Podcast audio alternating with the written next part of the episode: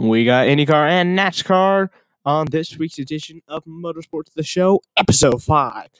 It was a great week. You can hear all about that and more on Motorsports.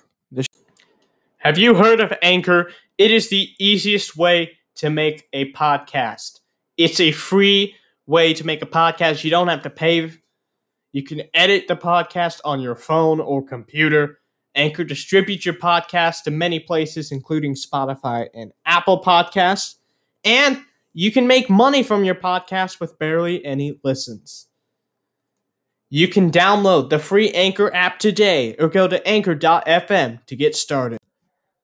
We began the weekend with the Iowa 250. There was a doubleheader weekend, two different races for IndyCar. The first one had qualifying on Friday with Connor Daly was the fastest qualifier for race number one, winning the fastest qualifier. Let's go to the race. Simon Pagenaud started 23rd due to not making qualifying. That didn't matter. He raced from 23rd all the way to first, getting the victory, which was very exciting. You don't usually see them going from last to first. We saw it used for the aero screen technology twice, actually. First, Will Power's tire broke off, and then the tire hit the top of Will Power's car. Without the aero screen, it would have hit Will Power right on top of the head, possibly injuring Will Power. So that was a great thing. Scary moment also with Colton Herta and Rinus VeeKay having an incident. Colton Herta ran over the aero screen of Rinus VeeKay when he flew into the fence. Colton flew into the fence, which was scary enough. But then you basically run over Rinus VeeKay's car. And without that, we could have had a serious incident happen. You know, because we would have basically had Colton drive on top of someone's head. That's a scary situation to think about. Was. So that's why we had the aero screen. Saw lots of people being like, we don't need aero screens. Yes, we kind of do. It's important to me, at least. I matter. I matter too, don't you know? I'm not a driver though, so technically I don't really matter. Enough. Enough. Let's talk about more of the race. Simon Pagenaud led 83 out of the 250 laps, which was the most. The podium was Simon Pagenaud, Scott Dixon in second, Oliver Askew in third. Then we had the My Bariatric Solutions 500 at Texas Motor Speedway. The 201 lap race was won by Kyle Busch, but he failed post race inspection due to the right rear tire being too low. With that, Austin Cindric finishes second in that race and was declared the winner due to finishing second and Kyle Busch basically being disqualified from the Xfinity Series race. Didn't expect to see that at Texas. We always know Texas is crazy. Well, with that, Austin Cindric wins three Xfinity Series races in a row. Justin Allgaier led the most laps, which was 98 out of the 201 laps. Harrison Burton wins stages one and two. Nine cautions, 15 lead changes. I apologize if I mess up these company names. I prefer to call them by company name just in case you can like search it up better than just being like Texas Xfinity race, which might be easier, but and uh, you never know. Vankor 250, I have no idea what Vankor company is at all, but there was a 167 lap race and it was won by Kyle Busch. This time, he was not disqualified after the race, passing post race tech inspection and getting the truck series win. Kyle basically destroyed the competition to put it lightly, leading 72 out of 167 laps and winning stage number one. Brett Moffitt wins the stage number two, five cautions, 15 lead changes. So that was Friday and Saturday afternoon. Almost two weeks ago now from the recording. Apologize for not giving you last week's edition. But anyway, we had the Iowa 250 race number two. It was different from Friday's race due to the winner actually starting first and finishing first. On Friday of that weekend, Josef Newgarden was crowned the fastest qualifier for race number two. How did that work? Well, basically, the, there were two fastest qualifiers from Friday's qualification session. One would be fastest qualifier for race number one on Friday. Second one, Saturday night's fastest qualifier. So that's how it went. So Josef Newgarden starts on the pole, leads 214 out of 250 laps, which is 86% of the race, which was the most laps led, by the way, and finishes in first. 12 lead changes, 24 cautions. So I read the results. I apologize. I didn't watch the race, but 24 caution seems like a lot. So if you guys watched the race, did it have that many, or am I getting false information for, straight from IndyCar statistics? That's where I got it from. I apologize. Didn't watch the race. I was busy at a soccer game that weekend, if I'm not mistaken. Well, we had the O'Reilly Auto Parts 500 Auto Parts. Ah, it was a 500 lap. Well, it wasn't a 500 lap race. 500 mile race, 334 laps, over 100 degrees there for the drivers at Texas Motor Speedway fans in the stands. Lap 219, Ryan Blaney gets loose, causing Kurt Busch to hit Aric Almirola, who hits Kyle Busch. Then madness ensued, creating a Talladega Big One. That means a lot of drivers spun out. All the drivers that were included in the Big One were Ryan Blaney, Kurt Busch, Kyle Busch, Aric Almirola, Martin Truex Jr., Cole Custer, Matt Kenseth, William Byron, Bubba Wallace, Ryan Preece, Chris Buescher, Kevin Harvick, and Ty Dillon. All this causing a red flag. And it was 100 degrees and they had a red flag. That should be illegal. I heard lots of people saying. I understand why. It was hot there. Glad I'm not in Texas. See, I was in Indiana at the time. And it was a pristine 90 degrees. It was a hot July weekend that weekend. But right now the country is cooling down a bit, which is a good thing. And there's your weather coverage. Let's talk about the race. The race was won by Austin Dillon. He got the lead at lap 312 of 334, staying in the lead for 22 laps. Quick math. Race snapped Austin's 88 race winless streak. Last one, the 2018 Daytona 500. Interestingly enough, Jimmie Johnson's last one in 2017, June 2017 to be more exact, which was three years ago. Jimmie Johnson still has no wins. It's crazy.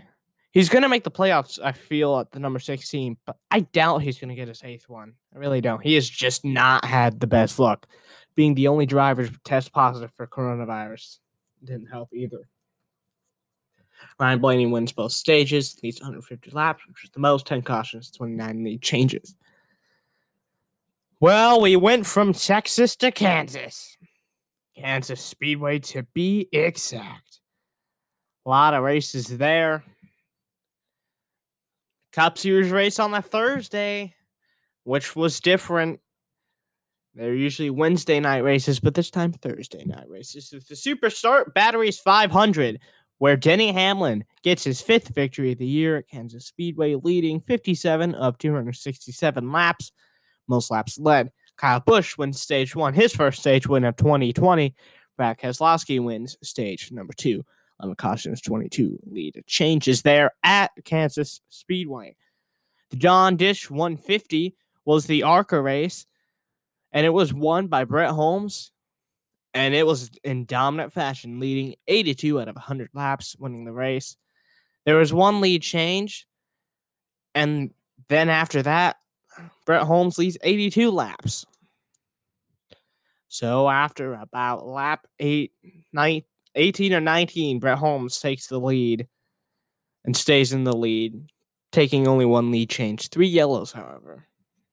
Blue Emu 200 was the Truck Series race at Kansas. Austin Hill gets his first Truck Series victory of the year at Kansas Speedway on the Friday truck race.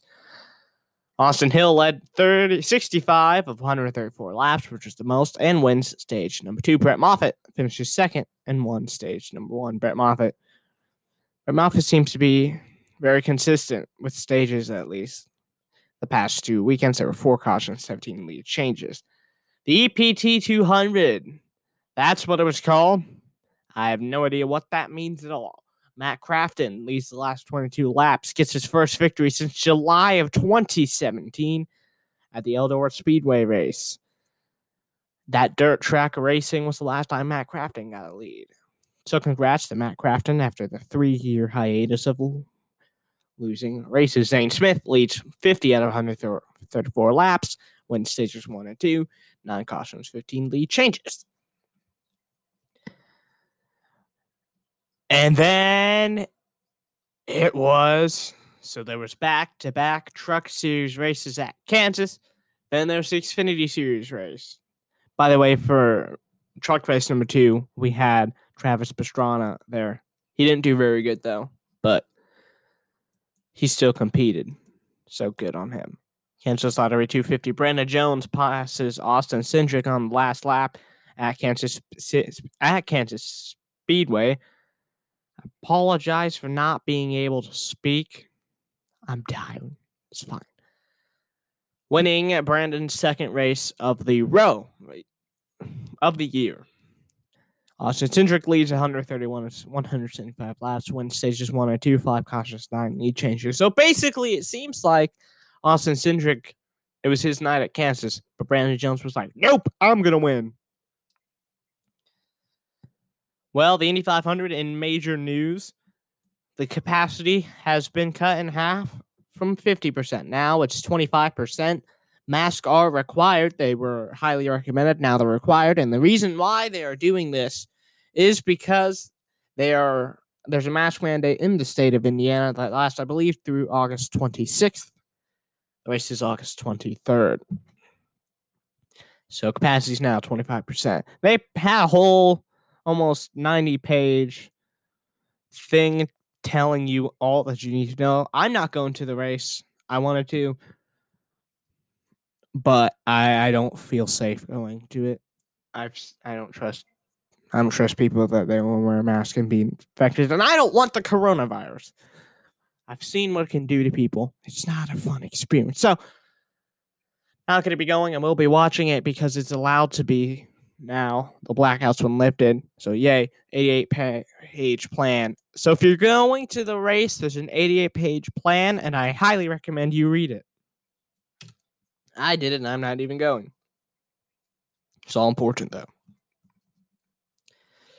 The races of Portland and Laguna Seca for IndyCar were canceled.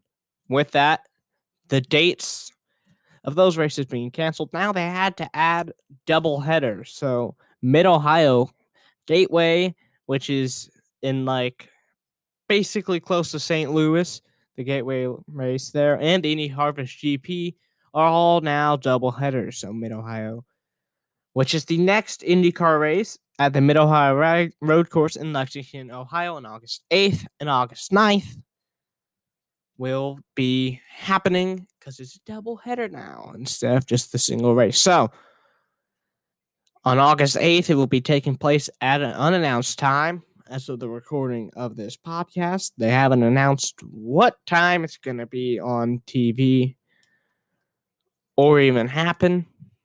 And then August 9th at 1.30 on the IndyCar Radio Network and an unannounced NBC channel. So we're going to get all that stuff ironed out probably by this weekend. Then NASCAR is going to be at New Hampshire Speedway for the Cup Series only August 2nd at 3 p.m. Eastern Standard Time on NBCSN and on the PRN Performance Racing Network. So if that's you, if you like to listen to it instead of watching it on TV, it's on PRN this week. There go. There's this week's edition of Motorsports, the show, the show where we talk about motorsports. All of this very fun. I cannot wait to have probably the shortest episode of Motorsports, the show. That being because there's only one race happening next week. So who knows? We might have to we might have to make it go a whole nother week. Also, I saw on Twitter someone was asking, what do we what does should NASCAR add? If they had a chance to add something, what should they do? And guess what my answer was? It doesn't matter lawnmower racing. I've seen limos, I've seen other stuff, but I think lawnmower racing and NASCAR is perfect. There you go. There's your extra Motorsports Show coverage. All this being sponsored by Anchor.